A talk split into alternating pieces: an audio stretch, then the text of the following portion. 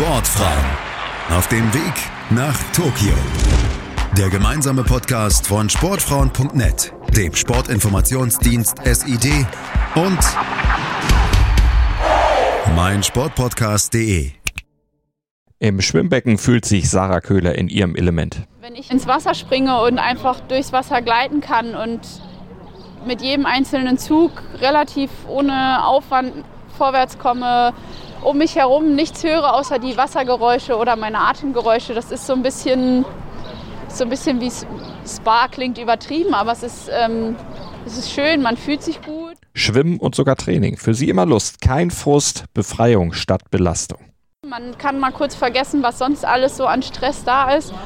Und jeder, der so ein bisschen Sport macht, kann das vielleicht nachvollziehen. Wenn man jetzt laufen geht und vielleicht einen guten Tag hat und die Beine frisch sind, dann, dann läuft und man guckt so ein bisschen rum. Das ist vielleicht dann nicht Ermüdung, die dann eintritt beim, beim Sport selber, sondern einfach so ein bisschen Erholung für die Seele. Und so ist das bei uns vielleicht auch. Denn Stress hat Sarah Köhler derzeit jede Menge. Klar, Vorbereitung auf Olympia läuft, aber sie studiert nebenbei ja auch noch Jura und Sarah ist zudem aktiven Sprecherin für den gesamten DSV und hatte in dieser Funktion einiges zu tun zuletzt, sei es wegen der jüngsten Diskussionen um den Posten des Leistungssportdirektors oder vor allem wegen der Missbrauchsvorwürfe gegen Ex-Verbandstrainer Stefan Lurz und da hat sie eine klare Meinung zu so ein Verhalten hat, ob jetzt im Deutschen Schwimmverband generell in unserer Gesellschaft keinen Platz und ist nicht nur verwerflich, sondern eklig, um es wirklich so auszudrücken. Ich hoffe von Seiten der Justiz, dass da natürlich jetzt äh, umfassend aufgeklärt wird und auch seitens des Verbandes ähm, alles getan wird, dass den, den vermeintlichen Opfern, ähm, soweit es geht, geholfen wird. Aber lässt sie sich davon ablenken auf ihrem Weg nach Tokio?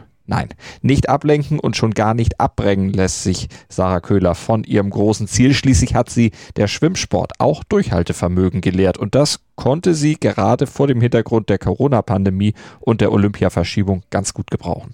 Ich habe auch ein bisschen gebraucht, damit umzugehen, aber nichtsdestotrotz, das Ziel war das gleiche. Es hat halt nur jetzt ein Jahr länger gedauert.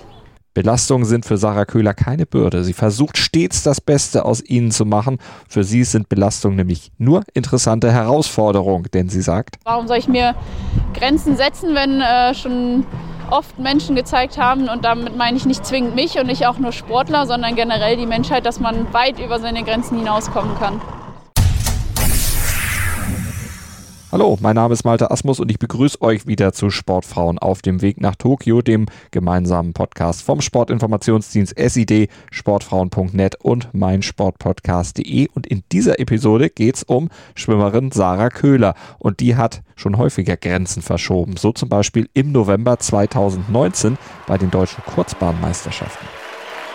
Dort hatte Sarah nämlich den über fünf Jahre alten Weltrekord von Mireia Belmonte über 1500 Meter geknackt. Bei 15 Minuten 18 Sekunden und einer Hundertstel hielt die Uhr an. Die Krönung von Köhlers bisheriger Karriere, in der sie schon so einiges erlebt und auch gewonnen hat. Sarah Köhler wurde 1994 in Hanau geboren und startete mit neun im Schwimmen so richtig durch. Damals fragte sie den Bademeister ihres Heimatortes, ob sie die Schwimmabzeichen Bronze, Silber und Gold alle an einem Tag machen könne. An ihre Grenzen gehen. Charakteristisch für Sarah. Genauso wie Erfolge. Ihre erste deutsche Meisterschaft gewann sie mit 17. Es folgten der Kurzbahn-EM-Titel 2017 über 800 Meter Freistil, zwei Jahre später WM-Silber auf der Langbahn über 1500 Meter und der WM-Titel mit der Freiwasserstaffel. Und natürlich als vorläufiger Höhepunkt der Weltrekord.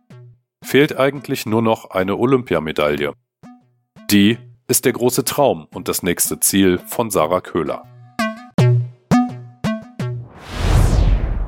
Und der Weg dahin schien nach dem Weltrekord geebnet, wurde dann aber je unterbrochen. Mehr oder weniger plötzlich und unerwartet. Hätte mich vorher jemand gefragt, ja, vorher hätte ich gesagt, das passiert nicht mehr in der heutigen Zeit. Kann ich mir nicht vorstellen. Aber es ist passiert, man musste irgendwie lernen, damit umzugehen. Und die Auswirkungen waren immens, natürlich auch auf Sarah Köhlers großen Olympiatraum. Mein letzter richtiger Wettkampf in Anführungszeichen war tatsächlich im Februar letztes Jahr, auch hier in Magdeburg. Das war dann meine, mein Qualifikationswettkampf eigentlich für die Olympischen Spiele, was ja damals auch geklappt hat. Ähm, Naja, ich sag mal, wir machen das ja, um uns irgendwo mit der Konkurrenz zu messen. Ob jetzt national oder international, ist ja erstmal egal. Ähm, aber es gehört halt einfach dazu. Und das ist das, wofür wir trainieren, um uns weiterzuentwickeln. Und diese Weiterentwicklung, da ist eben Wettkampf auch ein großer Bestandteil. Doch statt sportlicher Weiterentwicklung stand nun zunächst auf dem Programm, erstmal den finanziellen Status quo zu sichern. Ja, gerade als es mit Corona losging, war natürlich erstmal das Finanzielle ein großer Punkt, weil man erstmal im ersten Moment nicht wusste, wie geht es mit Förderstellen weiter, Bundeswehr, ähm, die Sporthilfen, wie geht es da weiter. Da gab es ja aber glücklicherweise durch verschiedene Institutionen ähm, oder alle Institutionen relativ schnell das Signal, okay, wir behalten den Kurs so bei, ähm, dass von der Sicht erstmal alle ein Stück weit abgesichert waren. Abgesichert schon. Einbußen bedeutete die Corona-Pause aber dennoch für Köhler und auch für die anderen schwimmenden Kolleginnen und Kolleginnen, denn der eine oder die andere musste als Konsequenz der Corona-Zwangspause sogar die Karriere aufgeben. Immerhin, Schwimmen ist kein günstiger Sport. Natürlich, die Wettkämpfe bringen uns ja auch irgendwo einen finanziellen Mehrwert, für den einen mehr, den anderen weniger. Ähm, aber auch das ist jetzt erstmal alles weggefallen. Das ist natürlich nicht, nicht schön, aber ich glaube, soweit ich das beurteilen kann, sind erstmal alle ganz gut durchgekommen. Und sie musste da ja auch nicht alleine durch. Ihr Lebensgefährte teilt ja ihr Schicksal. Sarah Köhler ist seit 2017 mit dem deutschen Topschwimmer Florian Wellbrock zusammen, der genau wie Sarah auch in Magdeburg trainiert. Man sagt ja jetzt, während der Corona-Zeit sind die Deutschen nie so viel spazieren gegangen.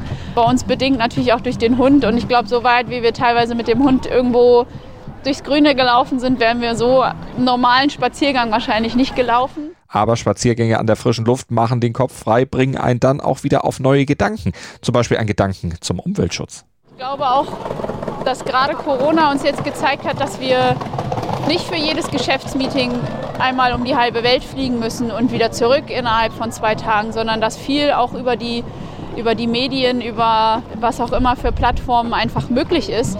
Und ich würde mir wünschen, dass wir die Lehren, die wir jetzt aus der Corona-Zeit gezogen haben, auch nutzen für die Zukunft, um äh, das, was wir jetzt noch haben, an schöner Landschaft etc., uns auch beizubehalten und auch die Generationen nach uns noch was davon haben. Und Sarah Köhler tut auch selbst einiges für den Umweltschutz. Wir haben bei uns um die Ecke äh, einen großen Einkaufsladen, also einen Supermarkt.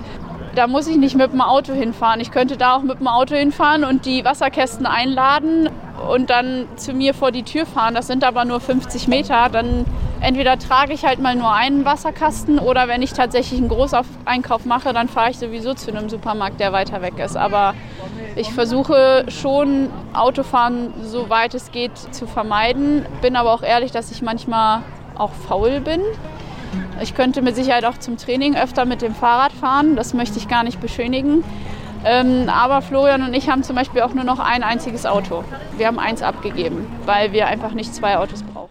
Vorbildlich, aber an einem ganz elementaren Punkt ist ihr dann nicht die eigene Faulheit, sondern es sind ganz praktische Gründe, die ihr da im Weg sind. Auf alles kann sie in der aktuellen Situation mit Tokio vor Augen nämlich eben nicht verzichten. Britta beispielsweise, Britta Steffen, fliegt ja nicht mehr. Ist für mich natürlich nicht möglich. Ich muss irgendwie nach Japan kommen und natürlich könnte ich auch mit dem Zug fahren. Ähm, da wäre ich aber, glaube ich, zehn Tage unterwegs. Ähm, das wäre jetzt nicht unbedingt förderlich für meine Leistungsentwicklung in Tokio. Für Tokio hat sich Köhler schließlich einiges vorgenommen. 2016 war sie in Rio schon am Start gewesen, erreichte als einzige deutsche Frau ein Finale, wurde über 800 Meter Freistil am Ende achte in einem Wettkampf, den sie unter ganz besonders emotionalen Bedingungen absolvieren musste. Denn Kurz vor ihrem Start, da war sie Zeugin geworden, wie ein französischer Betreuer einen Herzstillstand erlitt und verstarb. Köhler hatte noch versucht, Hilfe zu holen, am Ende vergeblich. Und dieses Erlebnis hatte ihr damals deutlich gemacht, dass es auch durchaus Wichtigeres geben kann als den Sport. Aber blockiert hat sie diese Erkenntnis auf ihrem Karriereweg nicht, ganz im Gegenteil. Wenn man in seinem Kopf eine Grenze hat, dann ist man vielleicht irgendwo limitiert, obwohl man mehr könnte. Deswegen, ich gehe gerne an den Start und schaue, was dabei rauskommt und äh, bin immer bereit, auch meine eigenen Erwartungen zu übertreffen. Und natürlich ihre Gegnerin. Sich mit anderen zu messen, das ist genau das, was Köhler am Schwimmsport besonders liebt und dann vor allem mit Gegnerinnen, die ihr auch alles abverlangen, wie zum Beispiel US-Schwimm-Superstar Katie Ledecky. Sie ist die Gejagte und alle, die hinter ihr her sind, die gucken natürlich, was macht sie denn anders? Was macht sie denn besser als wir? Natürlich sind das Sicherheit auch körperliche Voraussetzungen, an denen wir nichts ändern können. Aber ich bewundere das, dass sie aus ihrem Körper so viel rausholen kann. Natürlich ist sie so weit vorne, dass man manchmal denkt, so, was macht denn der Rest da, wenn, wenn wir hinterher schwimmen? Aber auch wir sind ja in einem Leistungsbereich, der vor ein paar Jahren noch zu einem Olympiasieg gereicht hätte. Und sie ist halt einfach nur noch mal auf einer anderen Stufe, aber es ist keineswegs Frustration, ganz im Gegenteil. Die bloße Anwesenheit einer solchen Gegnerin wie Ledecky ist Motivation pur für Sarah Köhler, denn man sieht ja an ihr, was äh, möglich ist, in welche Zeitbereiche man vordringen kann, wenn man die richtige Technik hat, der Trainingsplan stimmt und drumherum. Man spornt natürlich auch an. Und apropos richtige Trainingspläne und Vorbereitung auf die Spiele, dabei hat sie Hilfe von Britta Steffen. Die ehemalige deutsche Spitzenschwimmerin, Olympiasiegerin hat Sarah schon seit ihrer gemeinsamen Schwimmzeit bisschen unter ihre Fittiche genommen, steht ihr mit Rat und Tat stets zur Seite. Und wie wichtig es ist, eine erfahrene Kollegin an ihrer Seite zu haben, das hatte auch Steffen selbst gemerkt, als sie sich auf die Spiele 2008 in Peking vorbereitet hatte. Da war Franziska van Almsig nämlich ihre Ansprechpartnerin und jetzt macht es Britta Steffen genauso, nimmt Sarah Köhler an die Hand. Und wo sieht sich Sarah selber jetzt in Sachen Formaufbau für Olympia 2021, trotz der ganzen ausgefallenen Wettkämpfe? Die Grundlagen sind da, das haben jetzt die ersten Ergebnisse schon gezeigt. Äh, natürlich braucht es jetzt ein bisschen Erholung, damit auch die Spritzigkeit kommt, die, die richtige Schnelligkeit. Ähm, da braucht es jetzt noch die zwei, drei Wochen Erholung oder generell Erholung ähm, für die Wettkämpfe, um dann auch wirklich bei 100 Prozent zu sein. Bei Wettkämpfen, die dann hoffentlich noch zahlreich ausgetragen werden können, um einen weiteren optimalen Formaufbau für Tokio dann auch zu gewährleisten. Und wie sieht der konkrete Zeitplan für Sarah Köhler Stand jetzt aus? Es ist ja noch eine EM im Mai. Da ist angedacht, dass ich im Freiwasser an den Start gehe. Was genau, weiß ich noch nicht. Ähm, und danach ein Trainingslager noch. Die Vorbereitung in, in Japan selber muss man mal gucken, wie die ablaufen kann. Ähm, es hängt ja auch alles so ein bisschen damit zusammen, wann man nach Japan reisen darf etc. Und dann eben die Olympischen Spiele. Hat sie denn angesichts der aktuell steigenden Corona-Inzidenzzahlen vielleicht auch ein bisschen Angst, ein etwas mulmiges Gefühl beim Gedanken an Olympia? Sind die Spiele Ihrer Meinung nach überhaupt wirklich sicher durchzuführen? Ich glaube, das können wir nicht beurteilen. Also auch da fehlt mir fachspezifischer Hintergrund äh, medizinisch, um das wirklich aussagekräftig beurteilen zu können. Ich habe keine andere Wahl von meinem Standpunkt aus, als darauf zu vertrauen, dass die Verantwortlichen vom IOC, dem Organisationskomitee, als auch vom DOSB ähm, das einschätzen können und wissen, was sie, was sie da tun. Da muss ich darauf vertrauen und davon muss ich ausgehen. Und ähm, wenn ich dann vor Ort bin, Natürlich muss ich aufpassen, Abstände, Hygienevorschriften natürlich. Ähm, man kann vorsichtig sein, wie man will und ähm, es passiert trotzdem irgendwas. Ich kann hier über die Straße gehen und ein Autofahrer fährt über die rote Ampel. Es gibt eben in allen Lebenslagen solche Unwägbarkeiten, das weiß Sarah Köhler. Was sie ausschließen kann, wird sie daher aber auch tun. Auf die Gefahr hin, dass ich äh, ich sage jetzt mal einen Shitstorm damit auslöse. Aber ja, wenn ich die Möglichkeit bekommen würde, natürlich würde ich mich impfen lassen, um mich selber vielleicht auch ein Stück weit sicherer zu fühlen. Aber auch die Impfung brächte nicht vollständige Gewissheit über komplikationslose Olympische Spiele. Letztlich kann sie also nur auf sich selbst schauen. Was die Konkurrenz zum Beispiel macht, das kann Sarah Köhler ja nicht beeinflussen. Olympia selber hat seine eigenen Gesetze. Ich würde lügen, wenn ich sagen würde, ich gehe nicht an den Start, um auch bei Olympia eine Medaille zu holen. Natürlich ist das ein großes Ziel und ich nehme mir das auch irgendwo vor, aber es gibt auch Dinge, die ich nicht beeinflussen kann. Zum Beispiel auch die Leistung der anderen. Vielleicht schwimme ich 10 Sekunden besser, da 1500 Meter und es reicht trotzdem in Anführungszeichen nur zu Platz 4. Dann habe ich aber eine Leistung erbracht, mit der ich mehr als zufrieden sein kann, weil es eine Leistungssteigerung war und ich kann ja nur das machen, was in meinen Möglichkeiten liegt und kann das der anderen nicht beeinflussen. Aber natürlich möchte ich gerne eine Medaille holen, so wie auch vor zwei Jahren. In ihrem Element, im Wasser und mit der ihr eigenen Art, Dinge anzugehen. Komplikationen nicht als Belastung, sondern als Herausforderung zu sehen und vermeintliche eigene Limits einfach nicht zu akzeptieren und einfach zu überschreiten. Zweifel haben da keinen Platz. Wenn ich mir aber vor Ort die ganze Zeit einen Kopf darüber mache, bin ich hier jetzt sicher oder nicht und Angst habe, dann brauche ich mich, glaube ich, auch nicht hinter den Startblock stellen. Sportfrauen auf dem Weg nach Tokio. Der gemeinsame Podcast von Sportfrauen.net, dem Sportinformationsdienst SID und mein Sportpodcast.de